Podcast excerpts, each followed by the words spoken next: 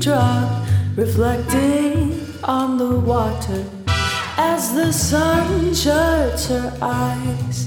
Don't know what you'll uncover.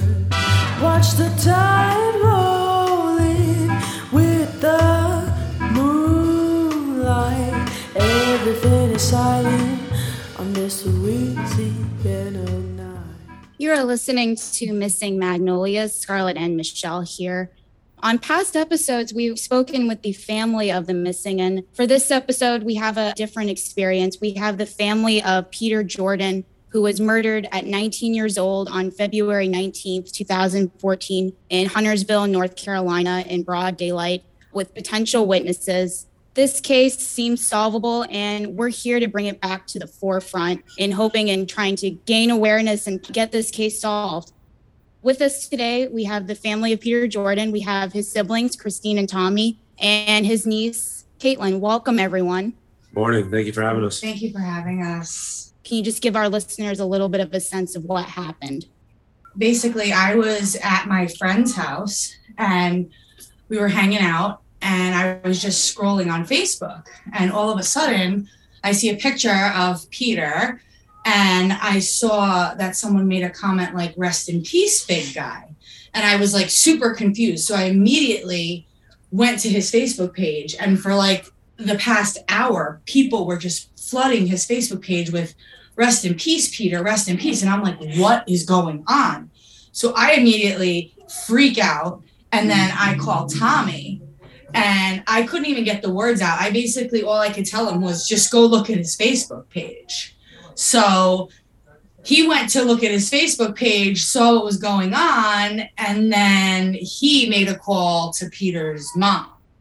I sort of played it off as one of those Facebook type hoaxes or something to that effect. I said, before I overreact, let me go straight to the source. So I made a phone call to his mother, and she answered the phone immediately and quite surprised because it's not like his mother and I would communicate often.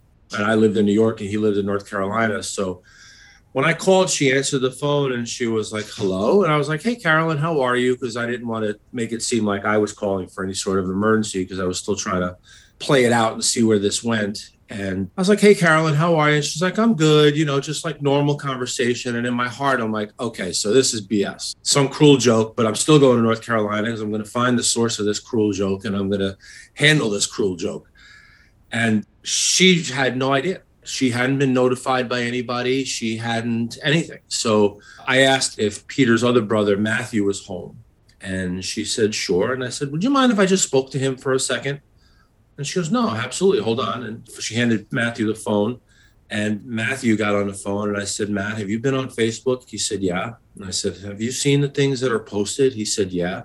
And I said, what's going on with that? And he was like, I, I don't know. And I went, Well, Matthew, you're there and I'm 500 miles away. I need you to find out.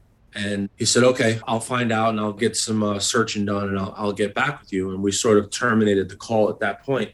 I don't remember the exact time frame, but I'd say within the hour, I got a call back from Matthew. And he said, It's true. And I said, So what do you mean it's true? He said, Yeah, there was a shooting and somehow Peter was involved. We had no details at this point he was getting hearsay of people that he was talking to down there and there was really no evidence or any kind of anything that was going on and what was what the details were but at that point i got this sinking feeling in my heart that something tragic had unfortunately happened it's crazy because our brother passed away at 6:21 p.m. and now we're talking that we're making phone calls at like 7:30 or so. So mm-hmm. an hour has gone by. He had his identification on him. He's passed away.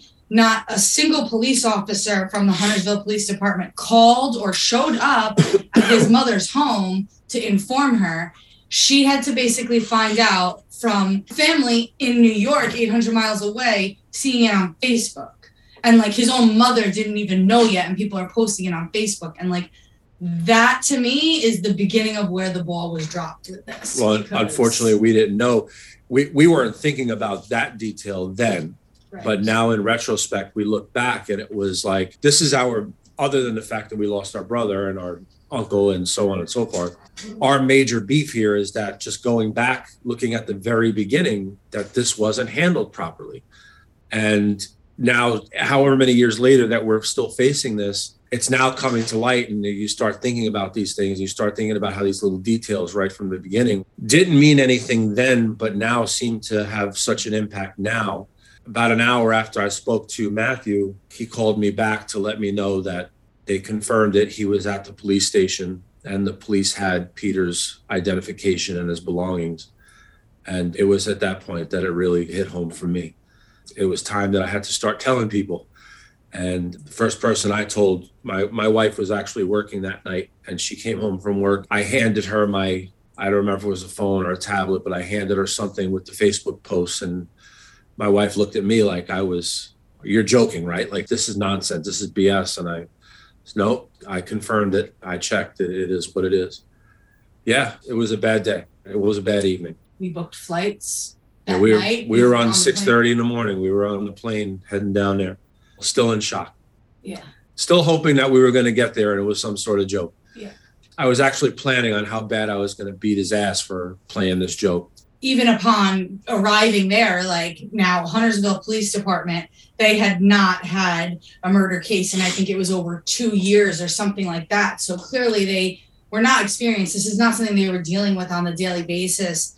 And so it was huge down there. I mean, it was on the news 24 7. We had news people following us, approaching us, showing up to my brother's house, even though like the family had asked for privacy. I don't recall like a police detail being outside, knowing that the people who just killed our brother are out there. Like the detective stood in the kitchen in front of all my brother's friends and us and was like, We got this. We're going to solve this that was Detective Lesser. That was Tim Lesser. And I'd like to take a second to give credit where credit is due. I think that Tim, Detective Lesser, has it in his heart that he wants to get this done. And I truly believe that he does. Even from the first day, he was very supportive and he always answers my phone calls and always answers my texts. And when we're down there for the anniversary, he takes the time to meet with us. I do believe in his heart that he wants to get this done. I, I don't doubt him in that sense. I just, unfortunately, I doubt at this point the capabilities of the Huntersville Police Department and what they can accomplish. And I think this is above and beyond what they're capable of handling. And the unfortunate part is it was like Christine was saying, it was very current news when it happened. Every year on the anniversary, the news does show up Peter's friends, they organized a walk and a memorial and they released balloons and things of that nature in a park. And the news people are always there to cover that. In the beginning, it was good news. Every year, it's current and it's on the news. But then the day after, it just disappears and it's not mentioned again. We're trying to get this case escalated. I want it to go to the state level, and if not the state level, the federal level. I see things on the news where actors get killed, and it's like it's major news worldwide, and the FBI's involved, and this, that, and the other. Well, my brother wasn't a famous actor, but he was still murdered. What makes him different than anybody else? The only thing that we can do is we can keep it current because we're not a wealthy family. We don't know many people. We're not rich. We're not famous. But we still deserve the justice and the closure that everybody else, whether they're famous, wealthy, important, out there in the news, or whatever the case may be, we deserve the same thing. Our brother deserves the same thing. I'm not a big religious person, but I truly believe that my brother is not resting in peace because his case is unsolved. And I believe that he will truly be resting in peace once this is taken care of and once it's done. And that's what we're here for today. We're here to bring awareness. We want people to keep this in their mind. We want anybody who's listening, if you have heard anything, my sister and I are both on social media. Reach out to us. You will remain 100% anonymous. anonymous. I will do everything I can to keep you safe. I will mention no names. I will get the right information to the proper people. You will be taken care of. Whatever you can do, please, no matter how small you think the detail is, it may mean the world. You think it means nothing, say it because you never know. It might be BS, it might be nonsense what you know, but it may not be. It may be something very important. And we need you to come forward. We implore you to come forward. I'm so sorry again that you had to find out in this way. I, I can't imagine a, a worse way. And I just want to highlight some, you said so many important things and just how this case was handled. And it sounds cliche, but it really sounds like this is a case where someone knows something. Oh, totally. 100%. For people that maybe aren't aware, so Peter was at an apartment complex visiting his friends and he was outside the apartment complex around 6 p.m. and it was still light out. We know that there was maybe three people in the vehicle that gunned him down. So, do we know if people were interviewed sufficiently? Can you speak to maybe that aspect of the case and how these witnesses were interviewed? So, the story in the background that we got behind this is that the people that were there that did this were not necessarily there for my brother. They were there for the person who lived in the apartment. I'm not going to mention her name. She knows who she is. People who are close to the story know who she is. She's the biggest problem. I'll just leave it at that. The story behind it is, is that there was some sort of issue between her and somebody else. And that somebody else sent these people to pay a visit to her. Whether the intention was to shoot her or just intimidate her or just have a conversation or whatever the case would be is still unclear. The problem is, is that what they didn't plan on is they didn't plan on having a run into my brother. Um, my brother, even for his age, was a big guy. We grow them big in my family, and I'm Six, proud of it. He's also a natural born protector, just like me. And he was outside. He was on the phone with his girlfriend. He was smoking a cigarette. As he's on the phone, he sees the three people approaching, and immediately what I call spidey senses. His spidey senses acted up, and he knew there was something wrong. So he hung up the phone with Haley and put the phone down and stood up to these guys and said, What are you doing?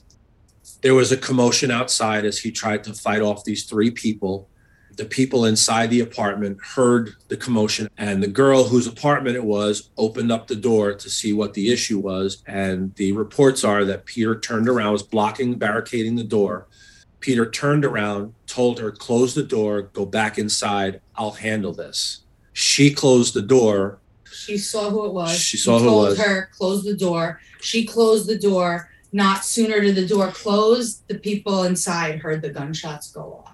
Right. And then Tyler, who I, again, I want to give credit. Tyler, when he heard the gunshots, he notified everybody in the house get down, get down, get down. And he was the one that was brave enough to open the door. When he opened the door, he found Peter laying on the floor. And at that point, called 911 and tried to administer CPR until rescue got there to, unfortunately, to what they found. Tyler, you always have a good spot in my heart. I love you forever. I appreciate all your help and everything that you did. Now, at that point, when the girl opened the door, that was when she saw who was outside. Now, for whatever reason, whether she was afraid or what have you, she was one of the first people that were interviewed. And at that point, she gave false names. Yeah, it wasn't that guy, it was somebody else kind of scenario. But she didn't see. She just, no, it wasn't him, it was somebody else, but I don't know who it was. So that was immediately just took the train off the tracks and went in an opposite direction to where they needed to be. And then she changed her story and She- tried yeah. to go back and tried to do the quote unquote right thing. But once you lie, that's it. The You're district- incredible. The district attorney for Mecklenburg County then notified the detectives department that anything she says or does can no longer be used in a court of law for anything or any reason because she is quote unquote uncredible for changing her story. And so essentially, there were two witnesses to the whole thing. One of them, Peter, and the other one, this girl. And now we have technically no witnesses. One thing I just want to loop back around to Unfortunately, at 621 on a February evening, it is dark outside. It's not light out anymore. It's still winter time and daylight savings Still and all high that stuff. time. But that's the point I was trying to make. 621, people are coming home from work. People are walking their dogs. people are throwing the dinner in the garbage, etc., et cetera, et cetera. I think this is a good time to also mention that the reports are that we're looking for a 1994 to a 1996 black or dark colored Chevrolet Impala. As part of my career, I worked for Chevrolet for a long time. In 94 to 96, the Impala only came out in three colors. It was black, burgundy, or green. We know it wasn't green, it was a dark color. So it was either a black cherry burgundy or a black color, but that was the report that it was a 1994 to 1996 black Chevy Impala SS. That's the vehicle in question that we are looking for, we are searching for, because the driver allegedly never got out of the car. Three people got out and approached the patio, did what they did, and the car left with four people in it. And then to talk about the whole witness thing and the plot at the complex, we then, years later, had someone, I guess, who was involved or at the complex say, oh, it wasn't even an Impala. It was this kind of car. Why do you know that? Did you see something? Are you covering up? Did you hear speculation? So it was a whole lot of he said, she said that muddied the waters Yep. around this whole case from the beginning, and it's still continuing to happen. I mean, information that was crucial to the case that should not have been leaked was leaked.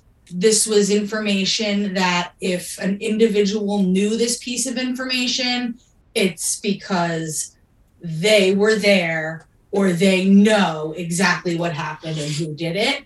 So the fact that the Huntersville Police Department could make such a horrible mistake as to let that information out, to me, I don't think that that's acceptable.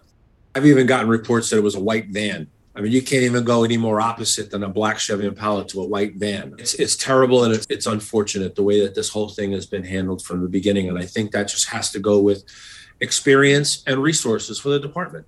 It's sad for me to say it, and I hope it's not misconstrued in any way because at the end of the day, I want justice and I want closure for this. What I want right now is I want a department that can handle this situation. This is what I'm fighting for. Right now, justice and closure is the goal. But what we're fighting for right now is to get the folders and the files and the witnesses We and the to- we want the case opened. We want it handed over to a department that we feel has the resources and the experience that can handle this situation and fresh eyes look at it. And I'm no detective, but I'm hoping that a detective somewhere can read something or see something and go, oh, what about this? What about this detail? And then that's the detail that makes this case and gets it the issue or the key factor in getting this solved. That's what we're hoping for. That's what we're praying for. That's what we pray for every day. Can you tell us a little bit about the community? Is this a small town where everybody knows each other? What's the police force size? Just to get a little bit of context about what the community's like. So it definitely has grown through the past eight years. It was a very small community, very upper class, very, I wouldn't say wealthy or well off, but it was a very nice neighborhood, very upper class neighborhood. That's what took Peter's mother there. Peter's mother had a, a sister at the time that moved down there for business with her husband and raved about the community. And Peter's mother built a house down there, tried to build a life the area in New York where they're from, Yonkers, is not the greatest of areas, not the most terrible of areas either, but to get them out of the bad area and take them to somewhere where she felt that they would have a very good upbringing and be safe and et cetera, et cetera. The neighborhood was very nice. As far as the size of the police department goes, I've been there. I've been to the police department. I've seen what they have going on there. They're not gigantic. They're not a, a major city. They're not a major NYPD kind of department. I would say their department is maybe less than 75, 50 people as far as officers, detectives, et cetera, et cetera. I don't know the exact amount, but they are very small. And that's why I think that they don't have the resources or the experience in handling this type of case. I'm friends with them and I follow them on their Huntersville Facebook page. They are very active in the community. They do a lot of charity stuff. They do a lot of traffic stops and things of that nature. So I think with that stuff, they're good, but any kind of major crimes, eh, not so much. And the chief of police at the time, who was the chief when it happened, is no longer the chief. He retired or something, I believe. And the new chief, as he was coming in, really focused and highlighted this case and said that his priority when he got into being a chief, he was going to do everything in his power to get this case solved. He really was gung ho and really all out. And once he became chief, his enthusiasm about the case sort of disappeared. And then he suddenly just drastically left. And we don't know why. The unfortunate part is that my heart tells me that he saw something or he heard something or read something in that file that he believes is detrimental to that department. I'm not saying that they purposely covered something up. I'm saying that they may have misstepped and may have done something that shouldn't have been done. And now they know that there's nothing they can do about it. And the results are we don't have justice, we don't have closure. I want to interject really quickly when you were talking about the town. So Peter did not actually live in Huntersville. He lived in Cornelius. Right, right. But the neighborhoods were very similar in demographic and like how they were. Cornelius is more residential. Huntersville is like the city. It's where the, the shopping malls are and things of that nature. So they that's where all the kids his Apartment age, complexes rather Right. than the houses. the hangout spots, the go-tos, the movie theaters, the et cetera, et cetera. That's what's in Huntersville, and that's what the draw to Huntersville is over Cornelius. Cornelius is very residential. So there's not much to do. If you were hanging out or meeting up with friends, you were leaving Cornelius and going to Huntersville because it was the closest town, city, whatever. It's even more frustrating than uh, we've covered other cases where it's a small town and this murder happens, and we can't really fathom why police would not want to bring in outside people with more resources. Totally. I mean, if you know you need help, ask for help. That's what I don't get. One of the last correspondence that I have with the Huntersville Police Department is I'll reach out and I would say, hey, you know, any new news, any kind of information, anything that you want to share. The overall attitude is we're just sitting back and waiting for something to come forward. We're waiting for someone to come forward. We're waiting. They're basically waiting for that golden ticket. They want to do a traffic stop and pull a car over and find a gun in the trunk and then do ballistics on it and find that that was the gun that was no, they're they're waiting for something to just fall into their laps and that's not acceptable for us. No. that's not acceptable for us. We if if you're only dealing with one murder well then why aren't the detectives really focusing on this one murder? on if you told me you had to deal with 20 murders then i would get it. You know i would kind of almost accept it but you're not. You're dealing with one. We're talking about one murder and i get it. They probably have other crimes gun crimes et cetera et cetera that they need their detective force for. Totally. I, i'm not taking anything away from that.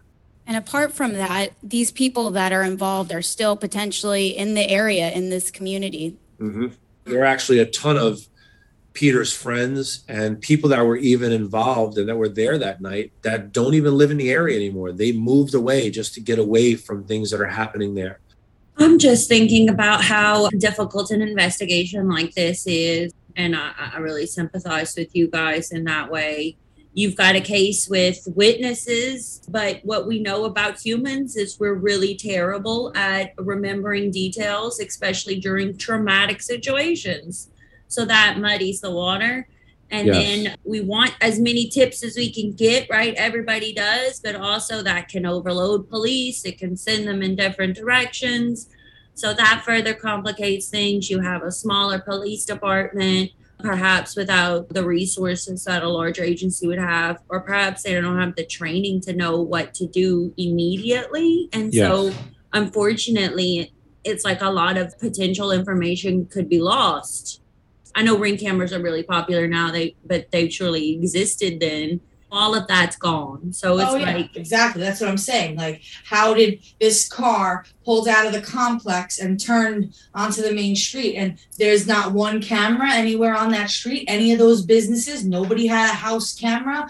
Why wasn't cameras checked? That footage isn't there now. That's long gone. gone. Yeah. But why wasn't it checked? Why Well, wasn't it looked at? We- We don't even know for a fact if it was or wasn't. No, because You know- if it was, then they would know exactly the car. They would know the license plate. We certainly hope that those avenues were explored, but well, I don't feel they were. the unfortunate part is, is we don't know. We don't know because we feel that at the end of the day, if all avenues were explored, we feel this would be solved.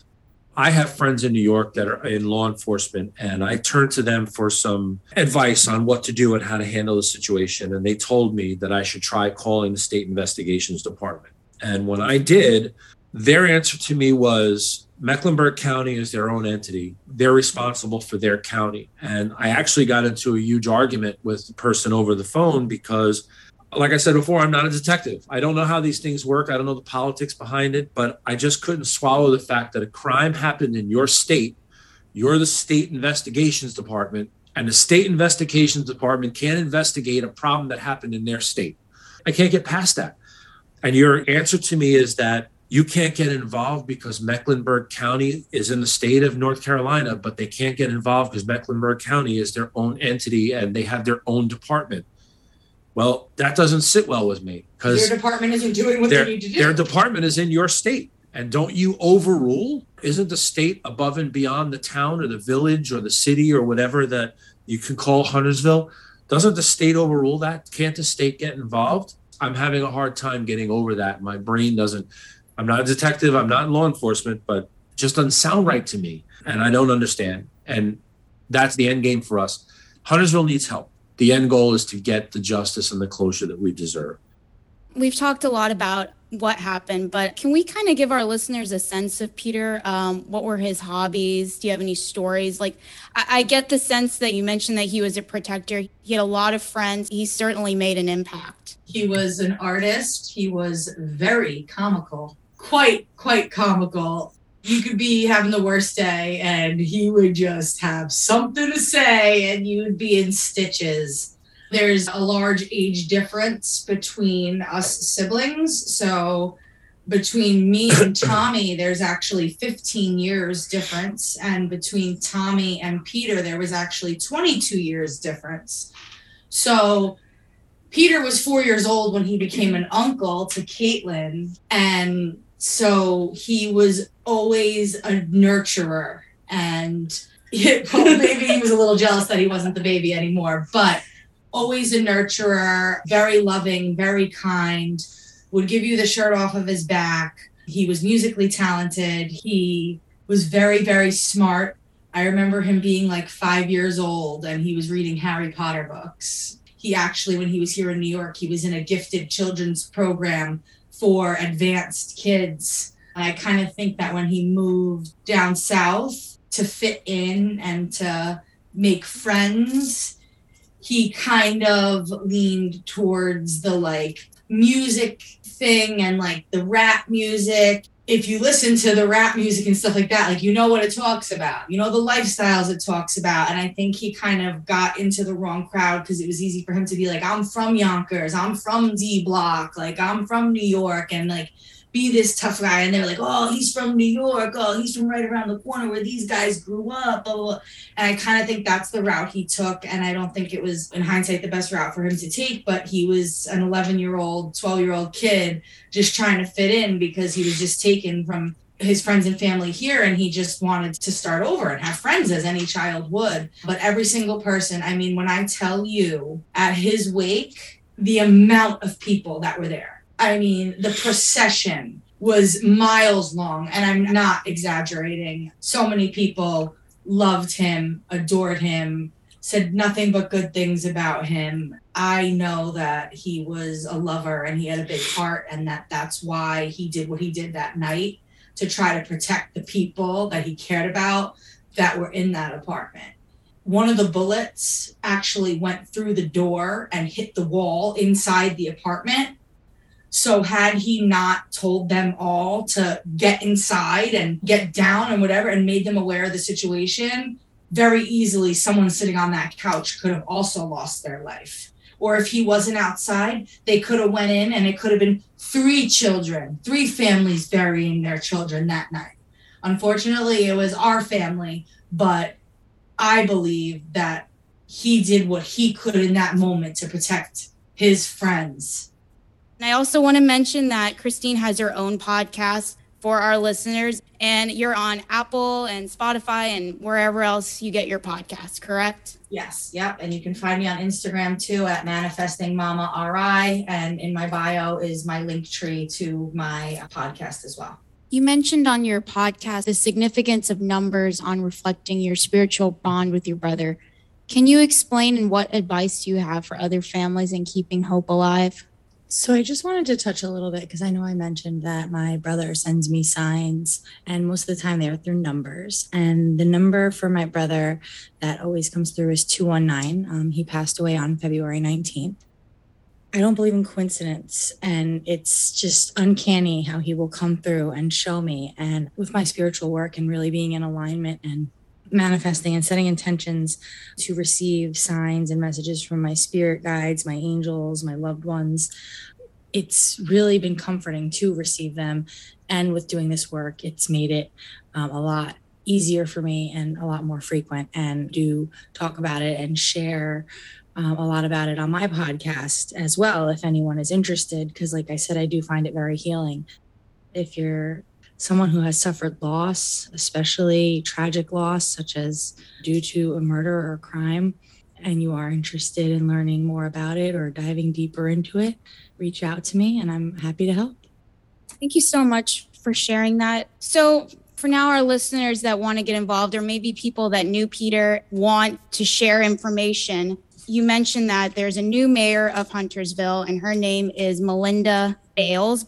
Yep. And her email address, if anybody would like to reach out to her and write a letter and just keep Peter fresh in their minds, her email address is m bales, that's B A L E S, at huntersville.org.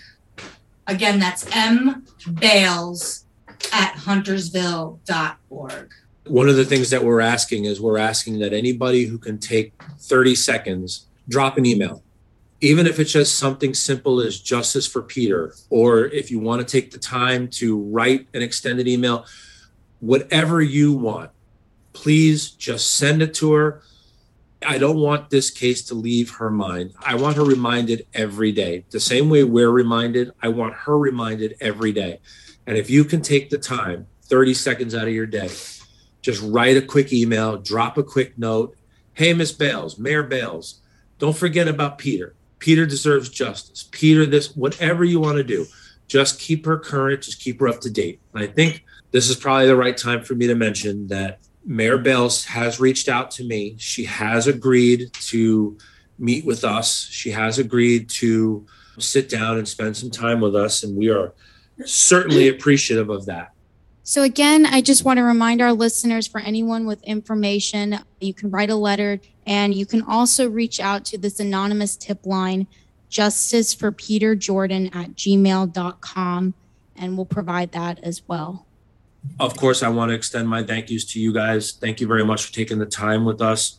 To all the families out there that are going through the same situation we are, we are sorry for your loss. Yes. We know what it is. We feel it every day. And if there's anybody out there that ever needs to grieve, talk, chat, vent, vent, yell, scream, cry, reach out to us. We know where you're coming from. We know, unfortunately, what you're going through. And if you ever need anything, if you ever need any help, you ever want to talk, you ever want to vent, you want to share some advice, you want to share things that you've done to try to help cope yourself, your family. If ever you need anything, please reach out to us. We are very sorry for your losses. We feel your pain on a daily basis. It's important for us to bring justice to our family. It's important to us to bring closure to our family. But for me, as I was saying about Peter and the big protectors that we are, I would love to help bring closure to anybody and any family that is going through any of this, any kind of comfort, any kind of help, anything that we can do that would bring any kind of help to you guys, we're always here for you because we may not know each other, but we're part of the same club, unfortunately. And thank you to you guys again. We Yes, really, we really so much. appreciate You guys it. have been amazing, Michelle and Scarlett. I can't thank you enough. You guys are New York tough, so it'll hopefully rub You off. got that on- right, sister. No, New York strong, We're not- baby. We're not going anywhere. You can think we're going to give up, but we're not going anywhere. never, never, never. Thank you so much, everyone. And we're truly honored that of all the platforms you could have chosen to go with your story, we're so honored and, and we hope that we can help and do our part. I think I'm going to take a page from Christine since we're a true crime podcast. It's nice to have some positivity. And we're going to close with go in love and light. So thank you, everyone. And thank you to you guys again. We Yes, really, thank we you really so much. appreciate You guys it. have been amazing, Michelle and Scarlett.